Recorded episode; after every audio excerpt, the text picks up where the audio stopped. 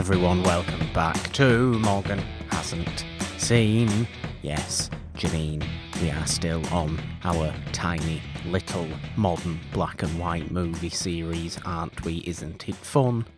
Yes, uh, it's been a while since we've done a little tiny series, but we have a It big is. series planned. So, um, just kind of wanted to fill out the rest of the February with something interesting uh, before we get into our fun, big Morgan hasn't seen series next month.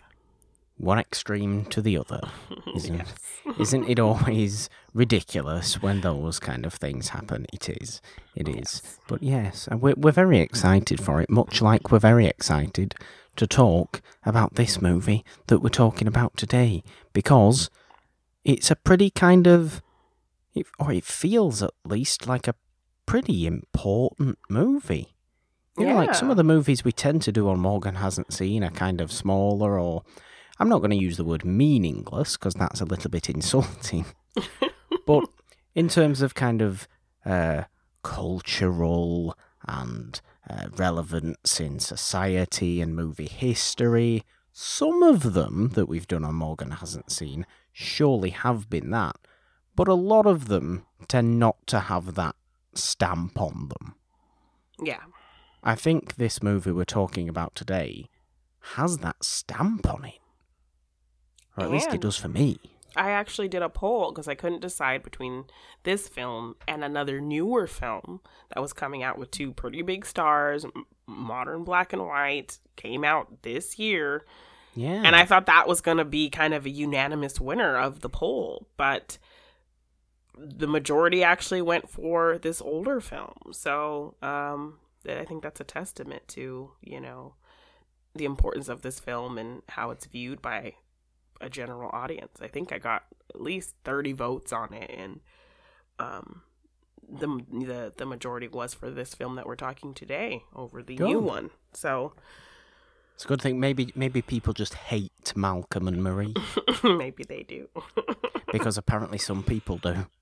Yes, I Some people really don't like it. with the age difference, but it's not like uh, you know, that's not a thing that has happened. I haven't even heard that it's to do with drama about an age difference. I've heard that it's to do with kind of uh, the movie being very up itself in a in a Christopher Nolan kind of way. You know, Oh. Where it's just kind of it's so in love with itself and everybody making it is clearly so in love with themselves being ooh i'm making an artsy movie Oh. you know it's kind oh. of all like that pretentious. Pretentiousness i like to use the word up itself instead of pretentious because it sounds more vulgar well, I appreciate that very much. thank you That Thank sounds you, like Janine. pre-code talk to me. it does it does um, we're not talking about pre-code movies today obviously Not we here. are Not here. At Not here, not here. We are talking today about Spike Lee's directorial debut, She's Gotta Have It, from 1986. The raw, gritty, grainy little piece of student filmmaking that has kind of gone down in movie history for a for, for many different reasons that we will of course get into during this but i'm to start off this episode i'm very happy that i have now seen this movie because i had actually um, watched some of the netflix series on like the Oh. tv adaptation of it hmm but without ever watching the of the original movie. movie hmm uh, I don't know why I never watched the original movie because I, I do quite like Spike Lee. Yeah. I just kind of never got round to to this one, which is his first one, and is actually kind of like a really short, fairly easy to watch movie. yeah. There's nothing. I mean, there's there's a few little intense things going on, but it's not like any sort of heady piece of movie making No. for me to not, you know, for me to not want to watch it. But I've watched it now. That's the point of Morgan hasn't seen, isn't it? That's what we love about it, Janine. Yes, yes, we do. I think we do have to do one thing before we do get into the discussion, though. Yes. What may that be? That is to say a huge thank you to the It's a Wonderful Podcast patrons. Uh, at the lowest tier, you get a thank you from us because we appreciate you guys so much for supporting us and coming and hanging out and yeah, being patrons of what we do. So we we gotta say a huge thank you to you um, at the top of uh, one of our shows weekly. So We do. here here we are to say thank you. Here we are to say thank you to all the patrons of It's a Wonderful Podcast. If you would like to become a patron or are feeling generous enough to become a patron, just go to patreon.com slash It's a Wonderful One. Search It's a Wonderful Podcast on Patreon. You'll find it both ways. Find the tier that's right for you. Whole bunch of fun stuff going on on the Patreon. Go through them all. If you're feeling that way inclined, we'd be most grateful. We would love you forever. We love you forever anyway because you're listening to this episode of Morgan Hasn't Seen. But we these people get a nice little thank you. Yeah. Special. Special people. So let's start by saying a big thank you to Maxwell Haddad. And thank you, Amber Coates. Thank you to Matthew Price. Thank you, Abby Friel. Thank you to Faraz Muthana. Thank you, 90s Comics Box, aka my big brother Justin. Thank you, Video Drew. Thank you to Adelaide. Thank you to Corey Morissette. Thank you, Christina Farrell.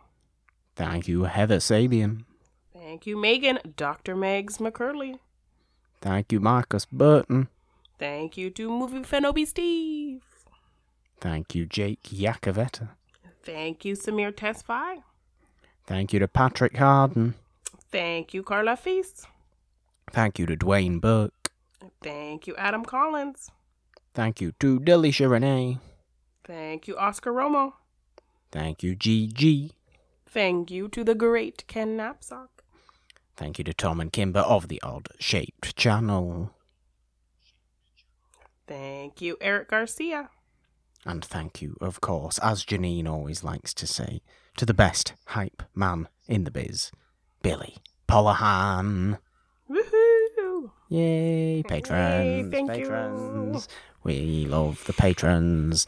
They're so great. Anyway, anyway, Janine, she's got to have it. You put this movie on the poll, but were you happy it won the poll?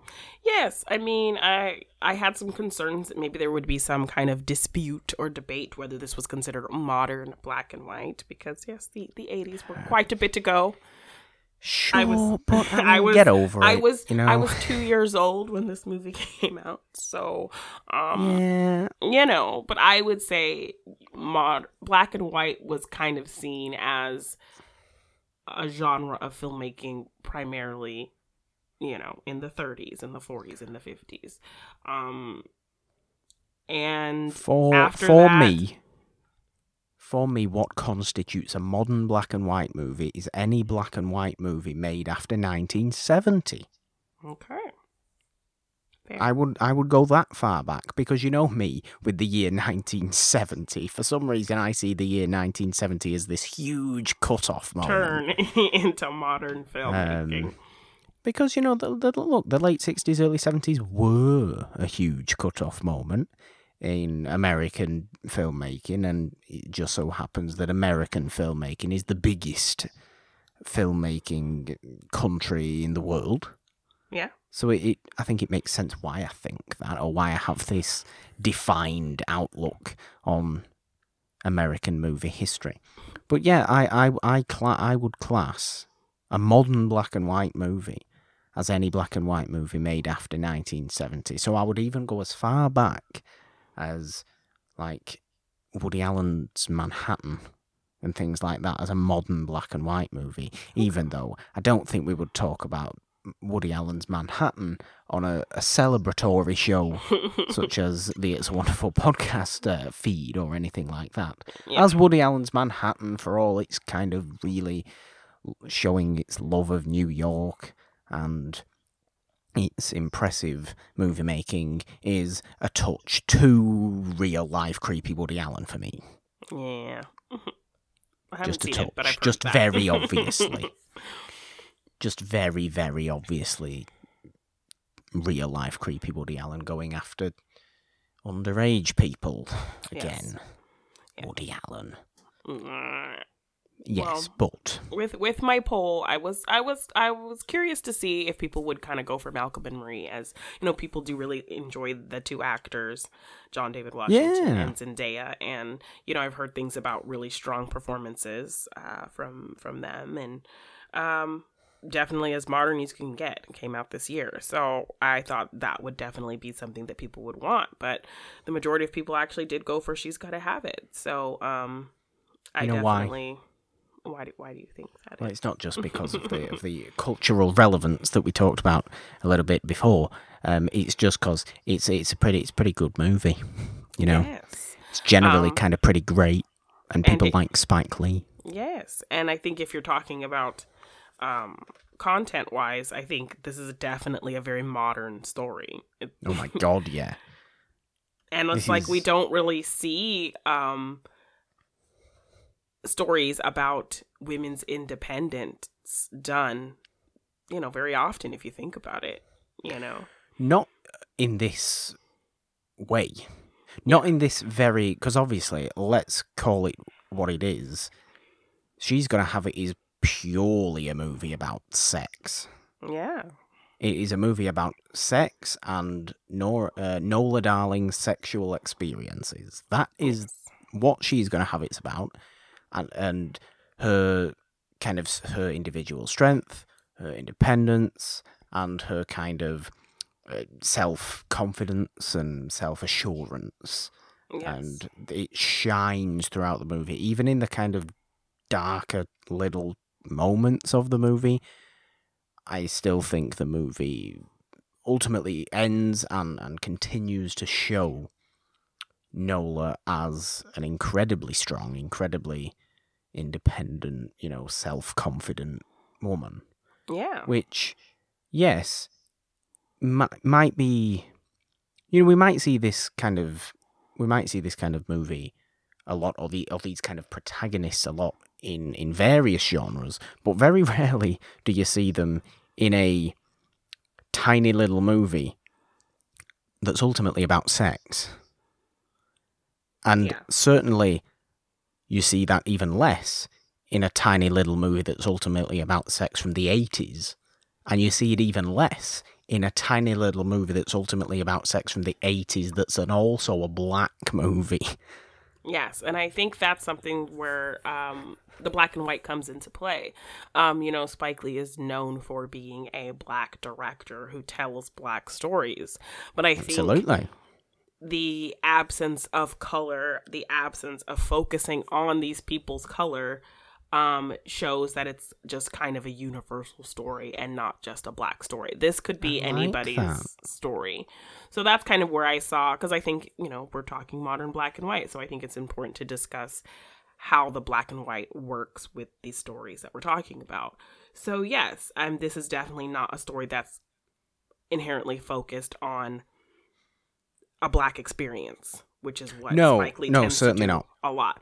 So I think that's why the black and white can also just kind of show that point that this is a universal story. It's not based on uh, a racial experience, a black experience.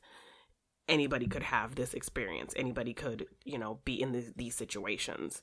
Uh, so yeah, I think the black and white definitely plays to the universalness of this story. Universalness, if that's even a word, but I, I'm making We it a word. yes, of So, course. Um, you know, I, I I do I do tend to think this is what's kind of so impressive and what's always been impressive continues to be impressive about Spike Lee is that he, he, he does make absolutely fundamentally inherently black movies about black people and about black people's experiences that everybody can relate to.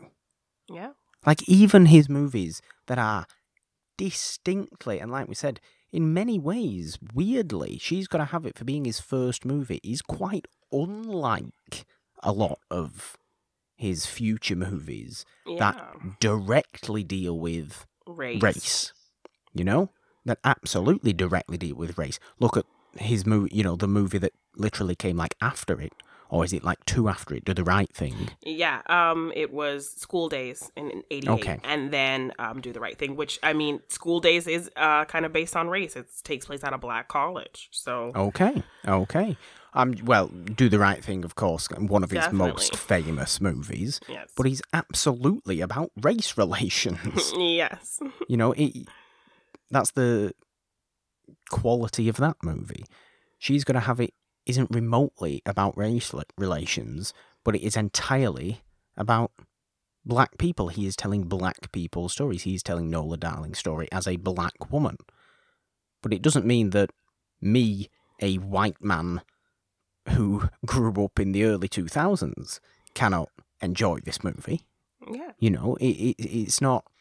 This is what I've always liked about Spike Lee is that he's never, while he's very obviously, um, he, he loves his culture. He loves, you know, the history of Black Americans, and of course, you know, he's he's very confident and I, I'm struggling to find the words exactly to, to describe what I'm trying to say, but he's very he's um he's very I'm really confident in telling stories uh, about the black experience, about black history. He's not, he doesn't shy away from really delving into No. those kinds of issues. he doesn't no he that's uh, yes he doesn't shy away from it and he continues to to be a a, a vocal presence Yeah, of that really struggling with what I'm trying to say just gonna put that out there sorry Yes, he is a huge sorry. advocate for telling these stories, and it's something he's always been very vocal about in and outside of film. correct Um. that's exactly what I was trying to say Yes. Um, so that's you know that's why I think he is so impressive as he is able to take his personal affection. Affection was a word I was trying to use before. Okay. He is trying to he, he takes he's very good at taking his personal affection for the history of, of black America and putting that into his movies Yes. whether he is presenting the experiences positively or negatively, which he has done both. Yeah. He has absolutely done both. The love and affection is always or tends to always be there, which which is admirable from my point Yeah. of view. Absolutely admirable, and it is there obviously in she's gotta have it. Um, like like like I say, it's it, it is that. It is unusual that this is his first movie, given what a lot of his His movies are, are, are about, yeah. Exactly. His other most well-known movies are about.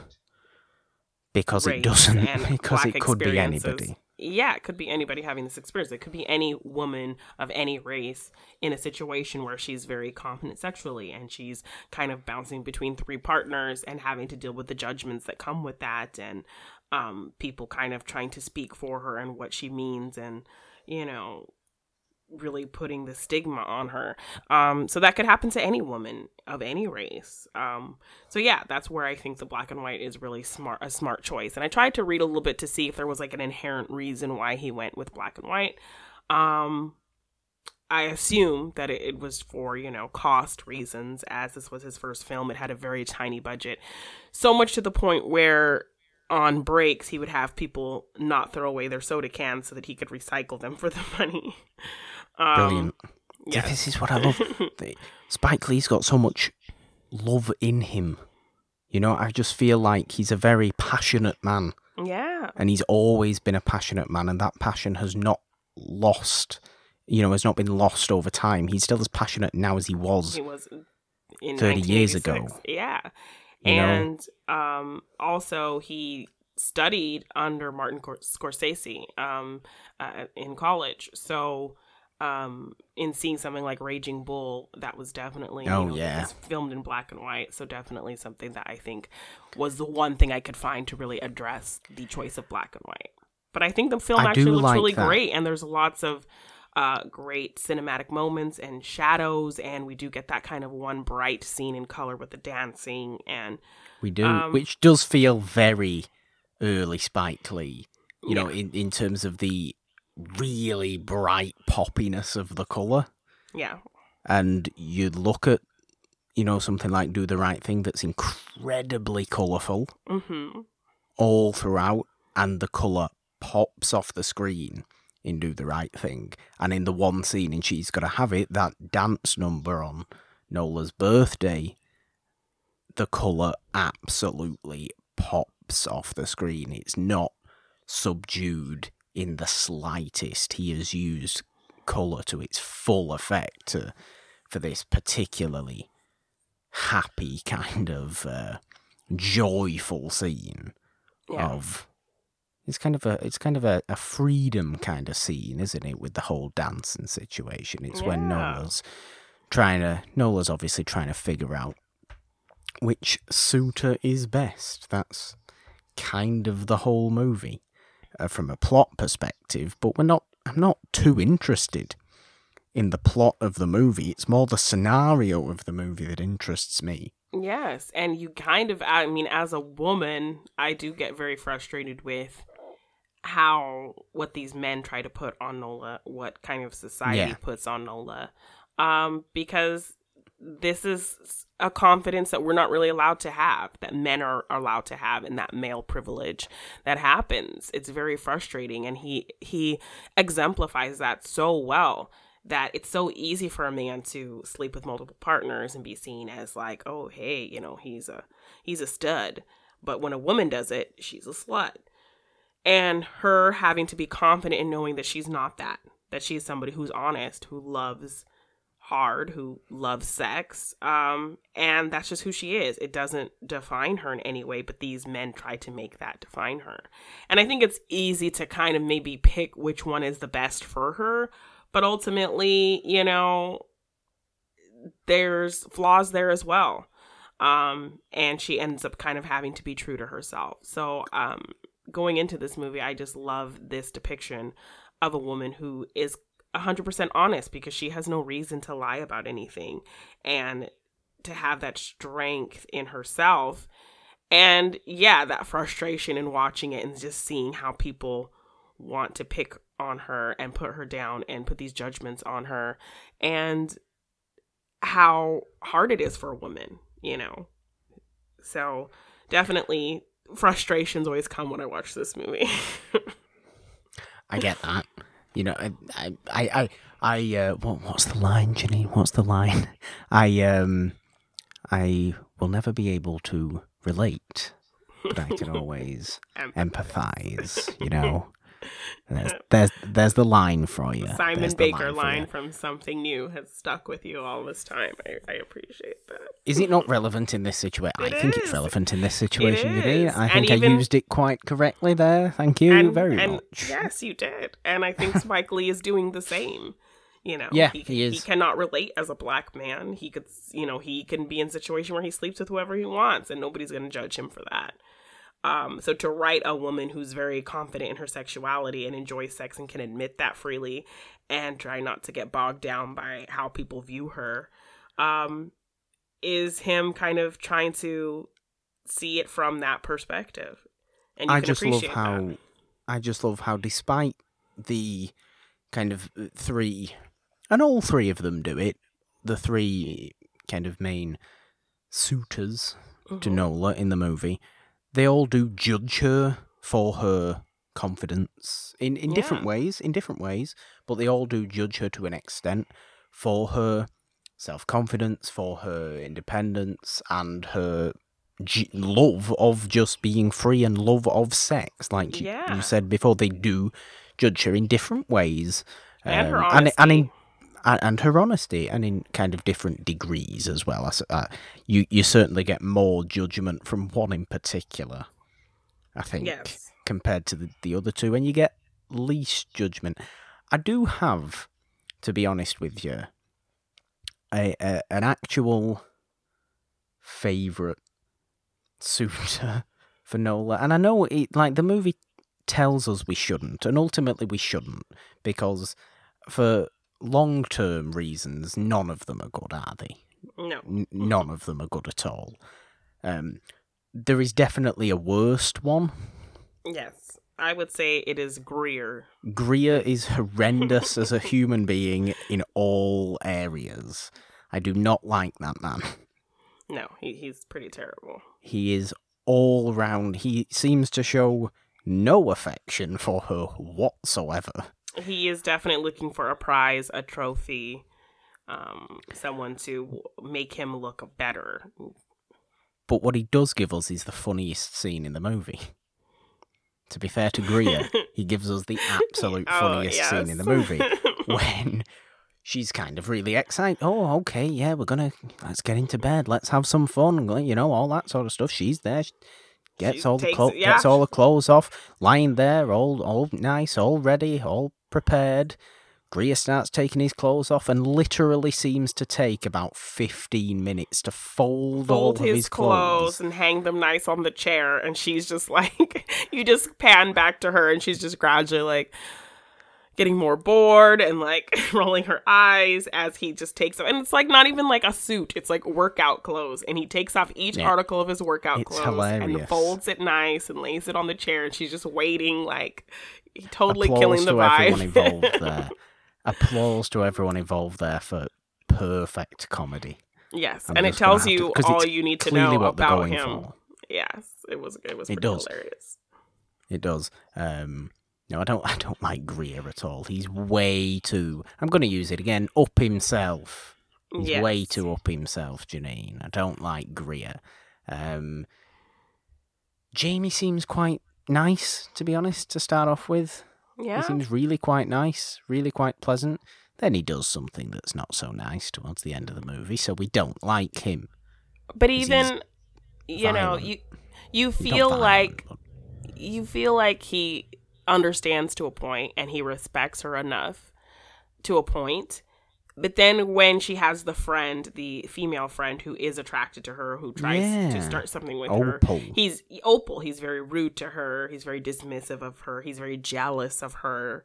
Um, and that kind of gives you a glimpse because, like, you're liking Jamie up till that point You are. and then you really kind of see how insecure he is and how you know obviously he's not going to be able to handle Nola's situation for much longer and I think we No. we got No. hints of that cuz you're kind of rooting for him to, up to a certain extent and then kind of when I saw how he treated Opal and how he you know couldn't get out of his own pride to just be respectful of somebody who cares about Nola and trust that Nola's like obviously Nola told him, you know, he said it himself. Nola doesn't lie.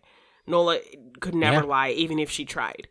So when Nola's telling you she's not interested in this woman, she has no plans to pursue something. Yes, she this woman Opal likes her and wants something to happen, but she doesn't feel that for Opal.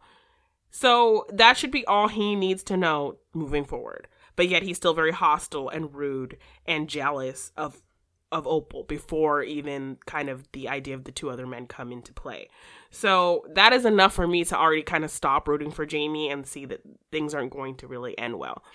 Um, because he kind of gets caught up of her telling him that he's the one that she loves and he's the one she wants to be with. So then he can't understand why then she just can't be with him. Um, Jamie's insecurity is almost almost worse than Greer's because Greer's is at least honest. yeah. You know, Greer's insecurity is at least absolutely front and center, surface level for us all to see.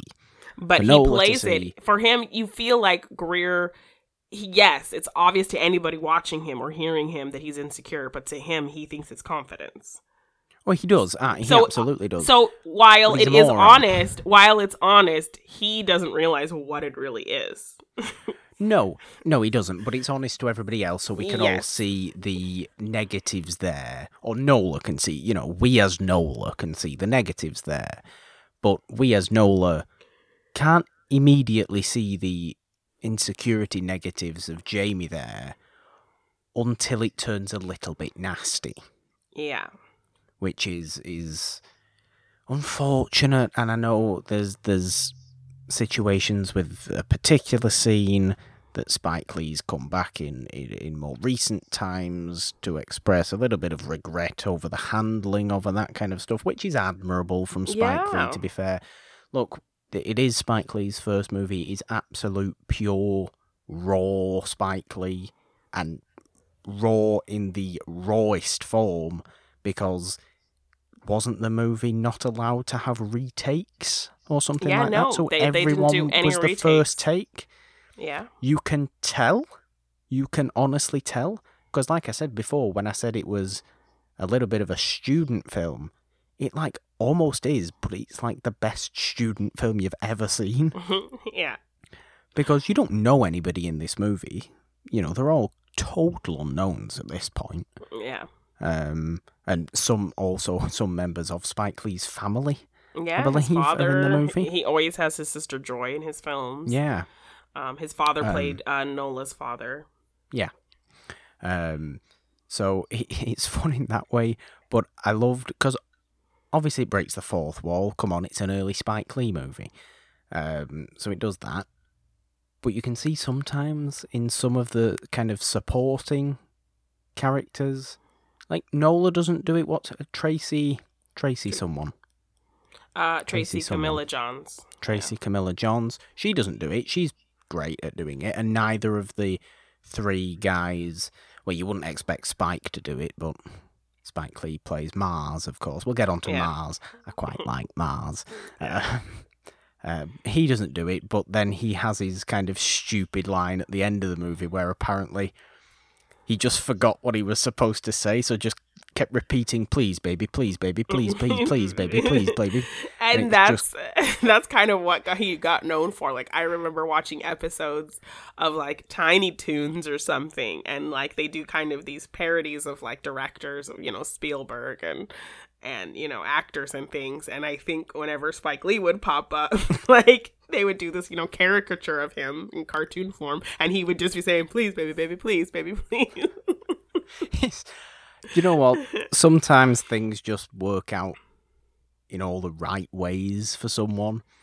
And that, he must have really annoyed Spike Lee when he forgot his own Yeah. lines. yeah, But he just thought, I, I, I can't, I can't afford to do it again. We'll just have to leave it. yeah, We'll just have to leave it. The fact that it's grown into something that he's loved for and that has kind of become a little bit iconic in his career yes. just it's look, but it's the sort of look that quality filmmakers kind of need Well, at the start that of their careers, you know. and that version of um that of that character mars actually kind of became a pop culture thing like that character of mars blackmon ended up kind of doing these nike commercials where he was kind of fast talking Yeah, to the camera yeah and you know because he's all about his nikes but it's like he's that He guy who has no job but still can afford nikes you know um He, he brags about it in the movie. What is he saying? Like 50 dollar Nikes, but I ain't got no job. yes He's like he And- doesn't care. he's the most kind of immature like she kind He of is. He's a he's a he's- complete child. yes he is very young and naive and basically like a child and i think i think they all have a moment that illustrates kind of who they are um like in in the context of how they are with nola so you know we talked about greer him folding his clothes and taking forever and kind of killing the Yeah. spontaneity of some sex with nola then we have um Mars, his kind of scene is when he asks her to do his hair. So then he kind of sits between her legs and she's doing his hair like how my mom used to do my hair when I was a little girl, you know, put grease in my scalp and combing my hair into little, you know, whatever.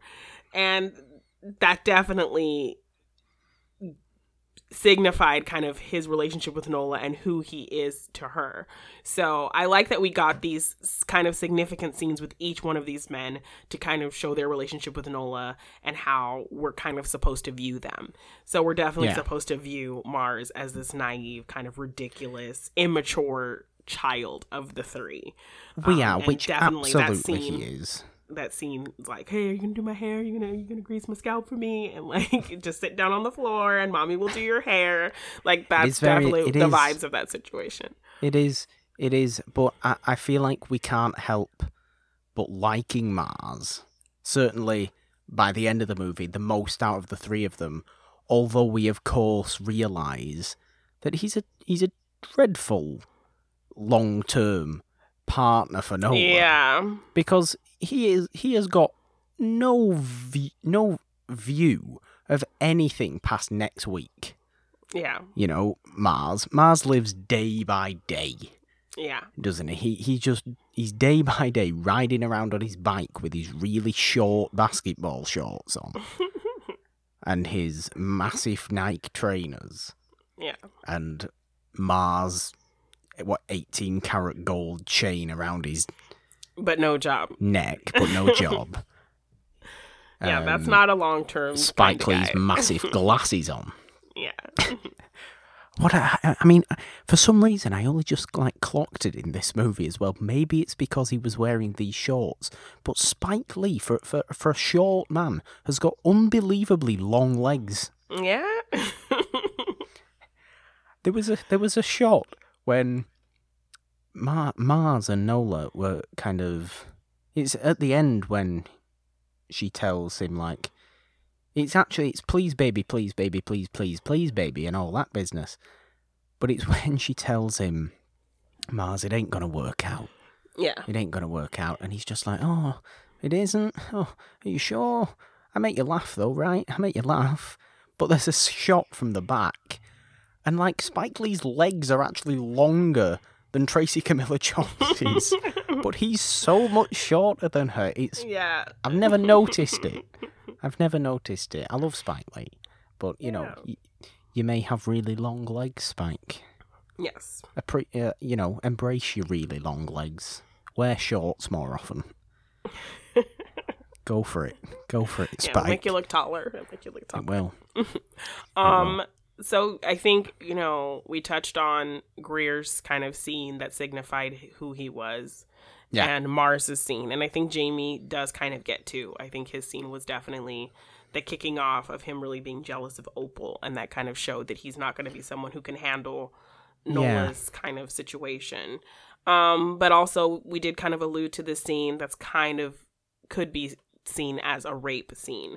Um, you know, Nola kind of does realize he's the one that she loves more than the other two.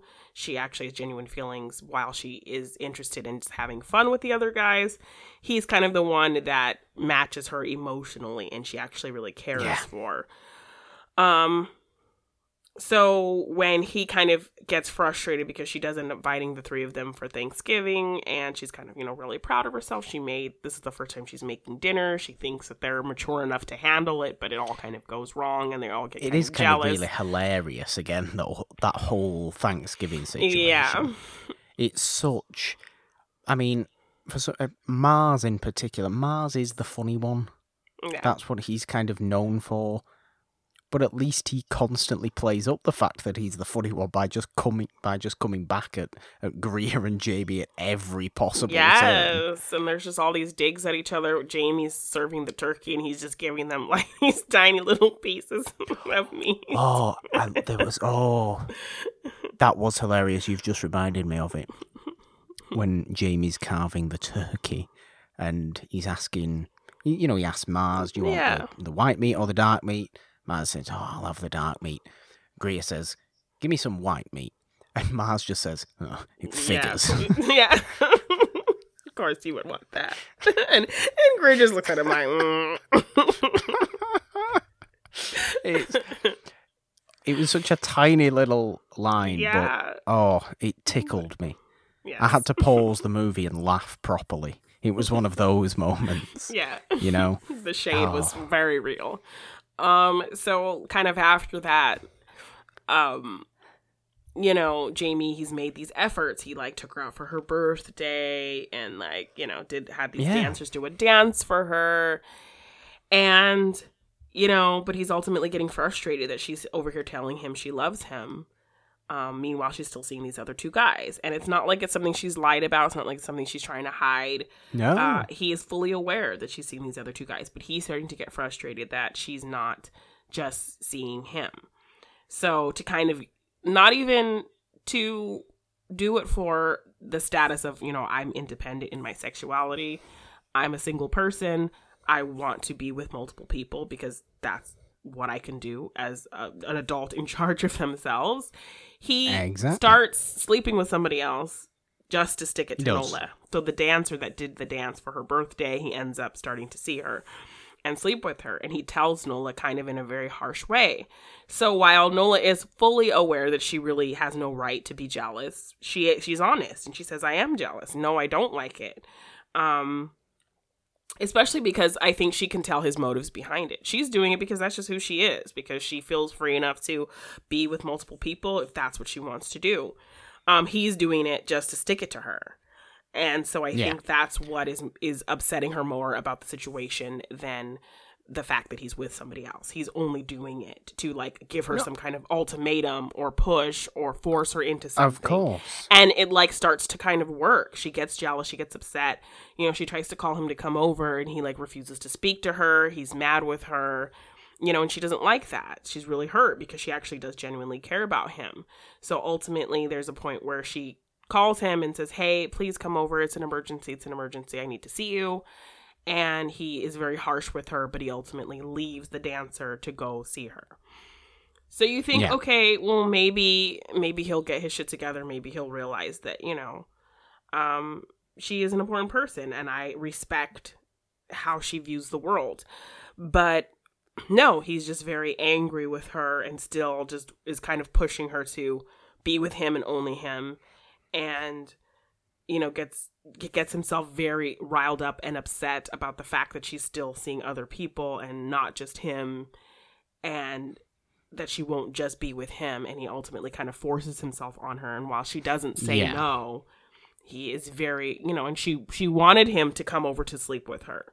While she doesn't say the words no he is very rough and forceful with her. And how he Yeah, kind of just leaves it- it's- it's, it not like it's it's a it's a case of she she doesn't say no, but she doesn't exactly say yes, please Yes. carry on. And there is you this know. point where she does say, You're hurting me. And he just kind of keeps going.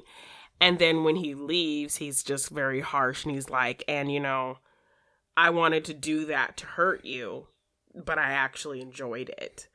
Which is a And- horrible, horrible thing to Yes. say. So when I was kind of reading about this, Spike Lee said kind of his biggest regret in his work and kind of in general, one his biggest regret is really kind of glazing over Mm, this scene as rape and not really delving into how serious a situation like this can be. He kind of just glossed over it and he said, you know, it was just a testament to him just being really immature and not really thinking about it that deeply and maybe the Yeah. fact that she he didn't have her saying no or fighting him um it couldn't be fully seen as a rape situation but him going back you know now he has apologized and has huge regrets exactly. for for glossing over that scene like that and really not delving into the issue of rape as it is a very hurtful and traumatic kind of situation so i really appreciate Uh, him kind of going back and looking at that and realizing that it wasn't right to really just kind of gloss over that or kind of give jamie a pass for that so easily. Yeah, and and look, that's why that's why none of us, uh, you know, calling for Spike Lee's head or anything like that for making light of such a situation, because he has grown up as a filmmaker and has come to realize the mistakes and has acknowledged them and you know apologized for them and we all say that's fair enough, Spike. Look, that was then, this is now. yeah That was then, this is now. And as a society, people weren't necessarily tuned in all that much as we are now. Or, you Yeah. know, we have been for the last 20 years or however long, you know. or, yeah or to even be aware that like um rape can happen within a mon- like uh, in within a consensual Exactly. relationship Exactly. It's it's um it's obviously not a thing that it's not a new phenomenon, is it? no, but the kind but of people the, kind the, of had this the idea understanding of it. Yes, the I think people had understanding this of it idea is that if you were in a in a relationship with somebody, it was a consensual situation. That if they forced themselves on you, it wouldn't. It, it can't be seen as rape. Rape is with somebody who is forcing themselves on you, someone you don't want, something that's not consensual.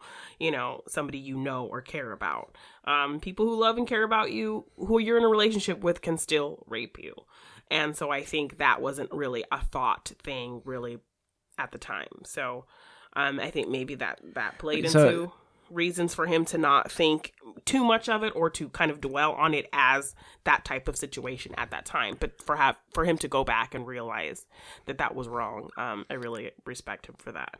absolutely, absolutely complete and utter respect for him because he has grown to acknowledge the seriousness of it, and it is, of course, a completely serious thing, an an abhorrent thing for any individual to do to another individual. Um, it is one of the world's most abhorrent things. Yeah, and I think Um, that's what kind of really pushes Jamie over the edge of us not really rooting for It him. does. you It know does. and but nola you know still has those feelings and she maybe on some level felt like you know she deserved it just because of how he made her feel about how she was treating him um and i think she only lets herself kind of be there for a really short period of time until she kind of gets back to herself and realizes you know Exactly. Exactly. This is what I particularly kind of enjoyed about the ending of the movie yeah is that she we may have had this 5 or 10 minute period where it seemed a little bit like Nola was wasn't acting her usual kind of independent, free thinking, yeah self-assured. self-confident yeah person, uh, you know, person that she is, she wasn't acting that sort of way. She was being rather needy towards Yeah. Jamie. Um, when Jamie had had had done this to her, and, and we're thinking, this, this isn't this is Nola this is unusual. This isn't. yeah Yeah, exactly. This isn't, you know, Nola. This is a little bit strange, but she gets over that. She gets over that. If the movie had have ended with her being entirely forgiving to Jamie and still being all like, "Oh, Jamie, I want Jamie," we would have serious problems. Yes, it would have There'll be negated the character. It problems. would have negated the respect I had for him depicting a woman being so self confident in terms of sex and herself and her truth. Um, because movie it's something the honestly, like I said earlier, yeah, that we don't really see very often. We don't really see a woman being confident in her sexuality and being okay with that and not succumbing to these judgments that aren't put on men for doing the same shit. Um, and I think Spike Lee's done that several times in his films. So I love that. Um, you know, while we did get those moments like immediately after where she's kind of talking to her former roommate and friend, played by Joy Yeah. Lee, that um, you know, she kind of still misses Jamie and she wants to be with him, and like you said, kind of needy. Um, it had it. The first watch for me had me worried, like, oh my gosh, is she really gonna? Like that would just totally negate the power of this character and the story and showing such a confident sexual woman. Um, had she just kind of succumbed to Jamie, particularly after what he did.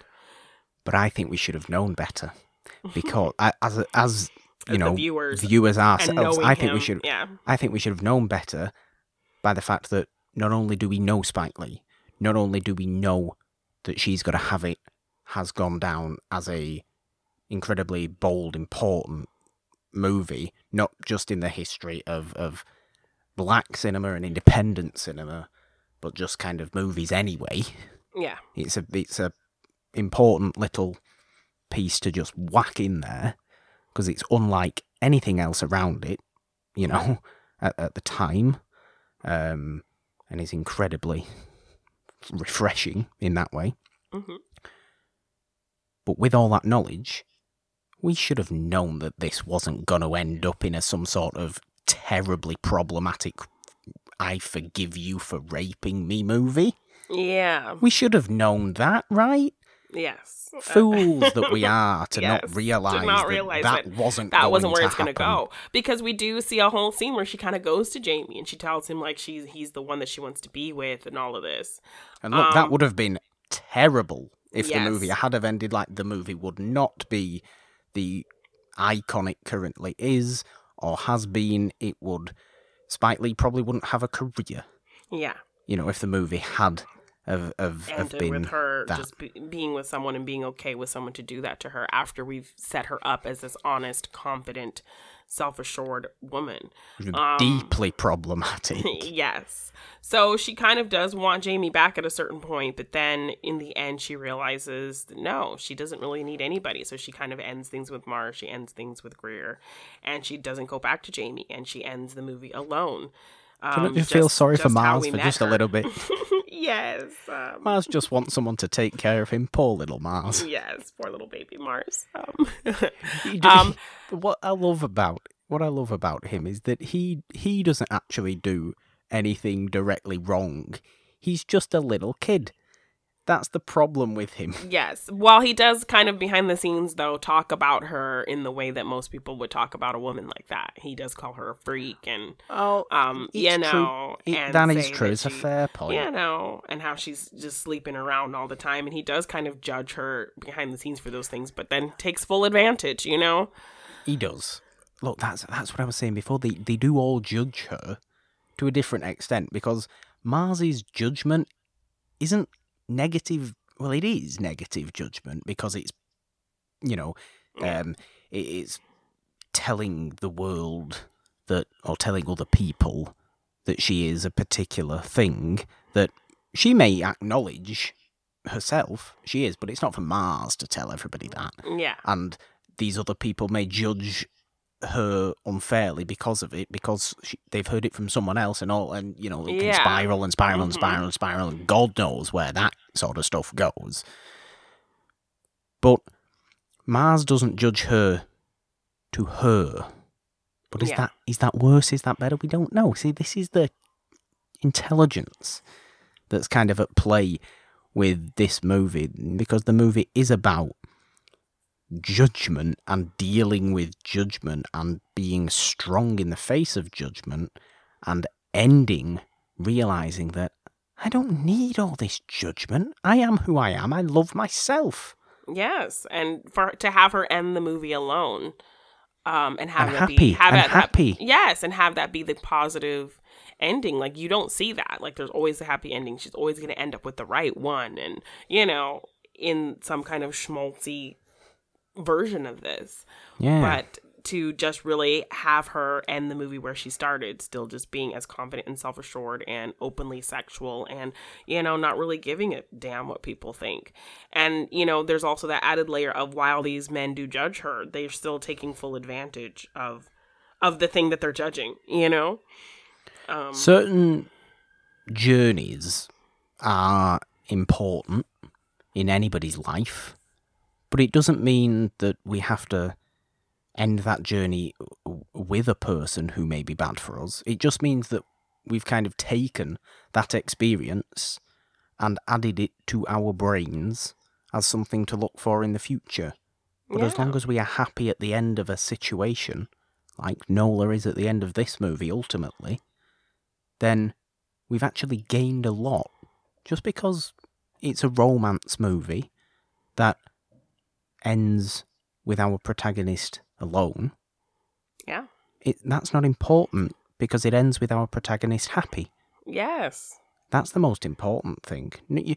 Being with somebody who you are miserable with, how is that better than being happy alone? Because you're with somebody? Because you've got company? It's terrible company, though. What's the benefit of company if it's bad company? Yes. exactly. Be alone. Be happy alone. This is for all my fellow lighthouse keepers in the world. Be happy alone. Of course, If you you have to can find a way. that- If if you can find a way to pepper in Shrek or the Lighthouse into anything we discuss on any of these shows, you've won the day, Morgan. You're, Janine, you're unlucky because this is a, a black and white movie that's shot in four four by three square aspect ratio. Yeah. So you really, I mean, I don't even think I think the lighthouse is a bit of a more wacky aspect ratio than that, to be honest. But still, Modern black and white. So Modern black and white. on black and white. No, but look, I, I, I, I do stand by that. I do stand by that, and I like the fact that this movie has that message that experiences are important because they can educate yourself about life. Yep. It doesn't have to result necessarily in any final thing. We can just take that and be happy with we ha- happy we did that. You know? Mm-hmm. you know, happy. Nola can be happy she did that. It doesn't change her. She just takes what she's learnt and moves on. Because that's what life life moves on. Life finds a way, as Jeff Goldblum says, but Jeff Goldblum's nowhere to be seen in this movie. You Why forgot have I brought uh. up Jeff forgot Goldblum? uh. I did forget that. Uh, I'm sorry, Jeff Goldblum. Life uh finds a way. I apologise. But is that not is that not ultimately what the movie's talking about? I think it is. That's what I take. That's what I take as well. Um, you know, she starts this journey, you know, really explaining that she hates the stigma that people put. She hates the word freak. Like she's just Yeah. living her life, being confident, being sexual, being self assured. She gets into this situation with these three men. She thinks, you know, she's handling it pretty well, but they're the ones who aren't handling it. And then they kind of put that on her as well. Um, ultimately, to kind of end where she started uh, still feeling really confident with herself and realizing that you know she's going to do what she wants to do and she's going to need to find somebody who is as, as secure as she is She So, is. She is. it And really it really I- illustrates the insecurities of men and um, that women definitely do not have the advantage in many situations including their sexuality um, you know it, it's definitely playing to male privilege and showing how that It is. plays out um, so yeah if anybody wants to see a movie that really shows a situation where um, male advantage is on full display and a woman kind of trying to just fight through that and an example of a woman you know living like a man you know uh i think that yeah, that's that's kind of a perfect phrase. yeah I like that phrase because it is, and how admirable from everybody involved with this movie to make such a movie as this, and you know, particularly Spike to have such kind of a, a, a realization of people's places when it comes to sex and that whole that world of God knows what happens in the far corners of that world, you know. Um, but to to have the intelligence and the realization that there is such a significant difference between how men and women and everybody else views sex and is treated by sex, you know, it, it- incredibly different. For him to have that as such a young director making his first movie is incredibly admirable again. yeah and Despite the, what we've talked about with the potential glazing over of a potentially problematic moment, yeah he can come back years later and acknowledge and apologize. And that just shows us that we should have even more respect for the man.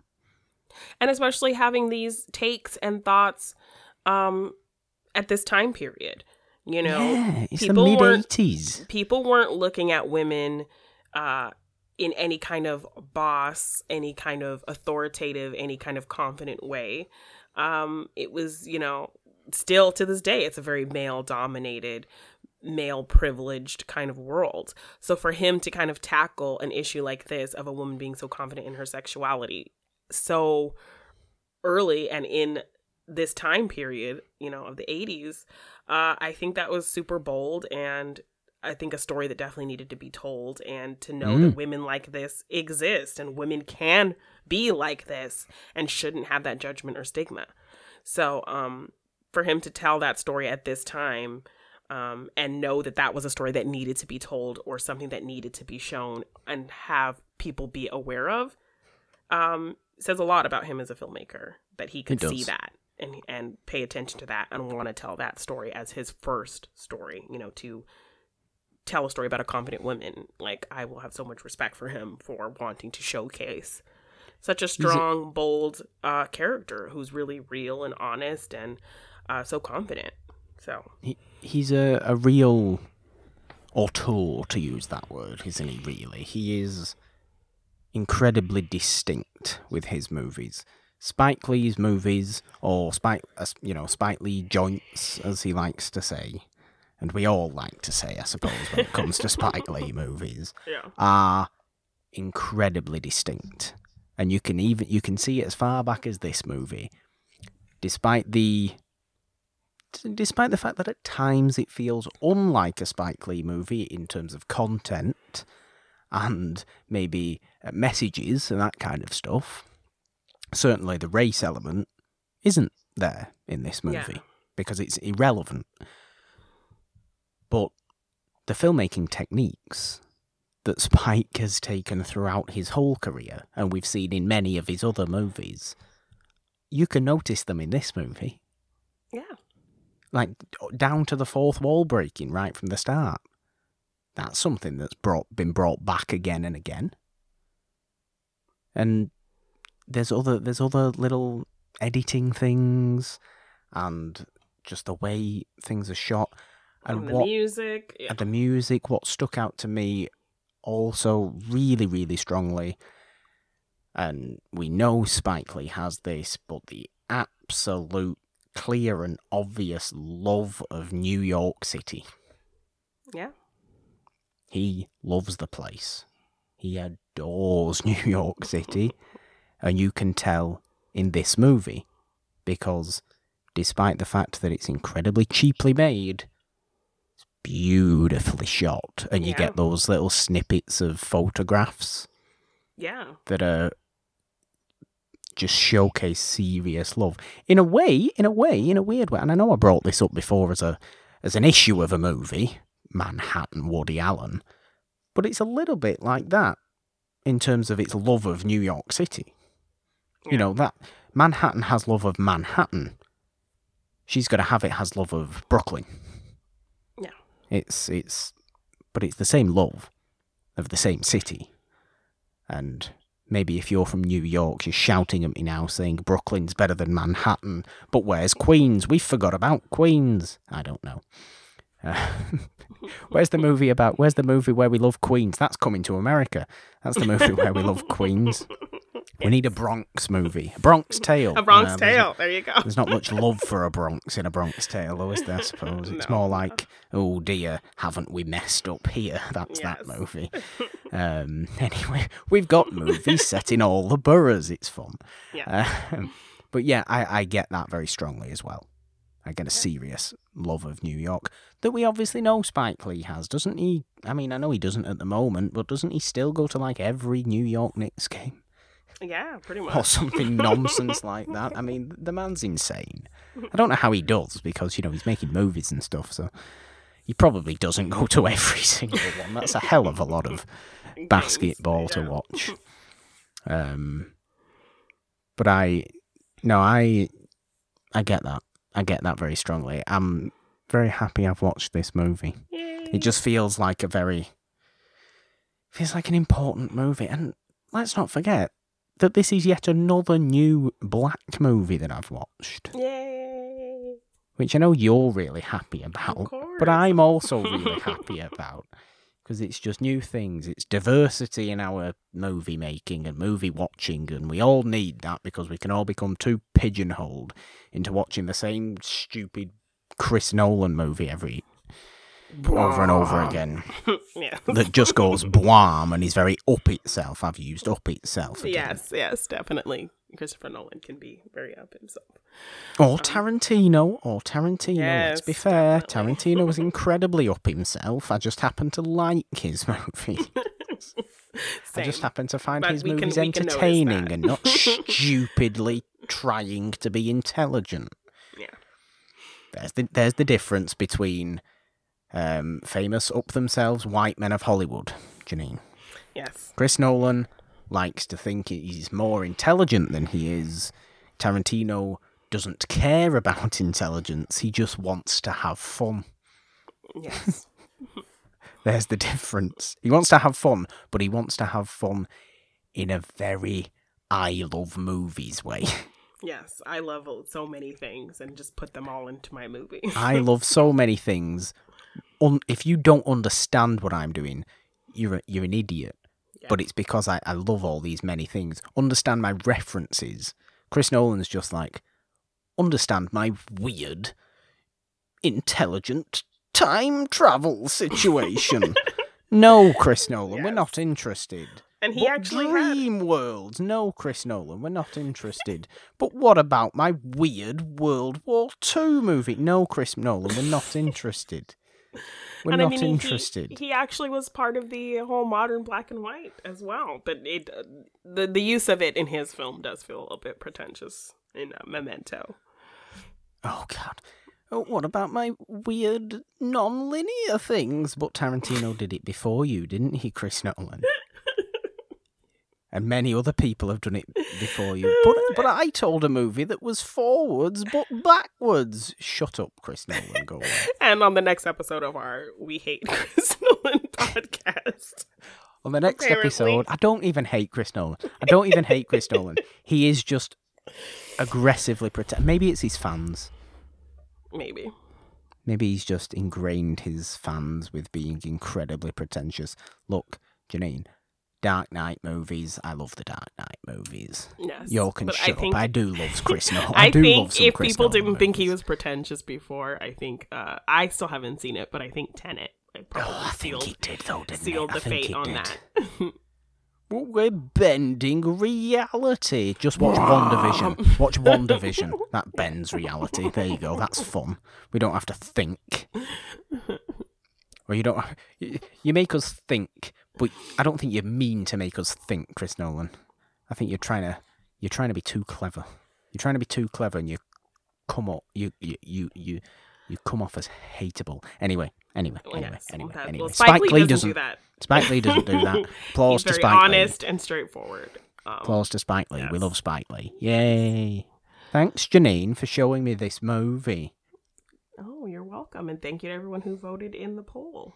Definitely. And I am really excited for next week's choice, and uh, I've been wanting the- to show you this movie for a long time. I think you'll really enjoy it. I'm surprised you have yet to see this next week's pick. yeah, so am I. So am I. The last movie in our modern black and white series, Janine, before a big series that we'll, we'll we will properly announce, I suppose, on the next on next week's uh, episode, won't we? What is next week's movie? Uh, we'll be talking Pleasantville. Pleasantville from 98ish, I think, something like that. It's got Tobey Maguire in. Mm-hmm. We like Tobey Maguire. He used to play Spider Man. Yes. So this That's a definitely has movie that is loves unique. New York. yes, It is. Wow. It is. Spider Man loves New York. he does. He does. And New York loves him. and New York loves him as well.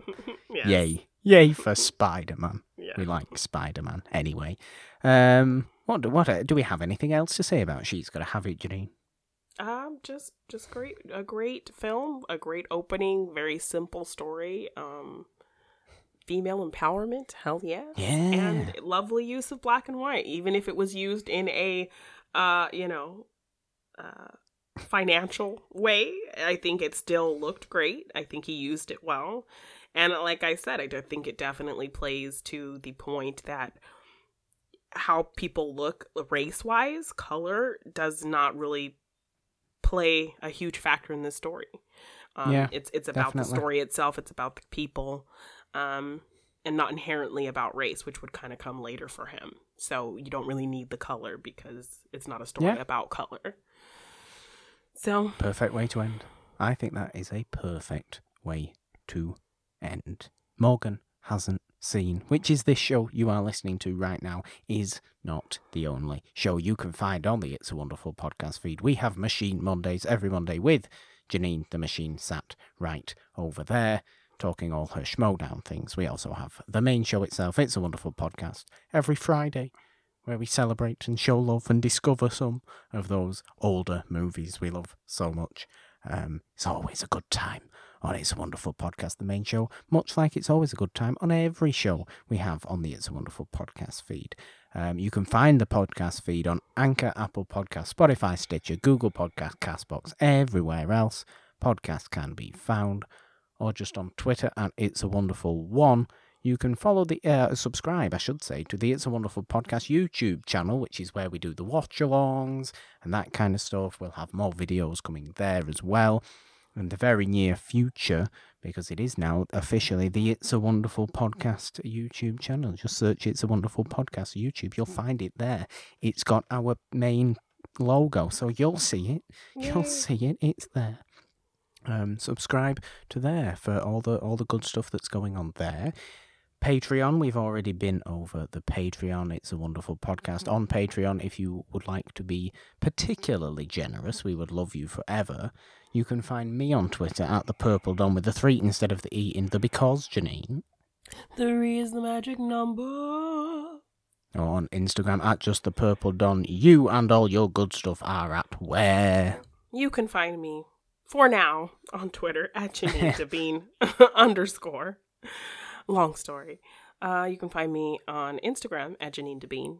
Um, and yeah, if you want to check out any of my artwork or get any merch for any of our shows, you can find all of that at my TeePublic shop at G9 Design on teepublic.com. Well, there we go. I do think there is only one thing left to do now. Janine, do you want to do it in a slightly stereotypical New York accent? Oh, uh, sure. Okay. I'm like, can I do that? Three, two, one. Bye.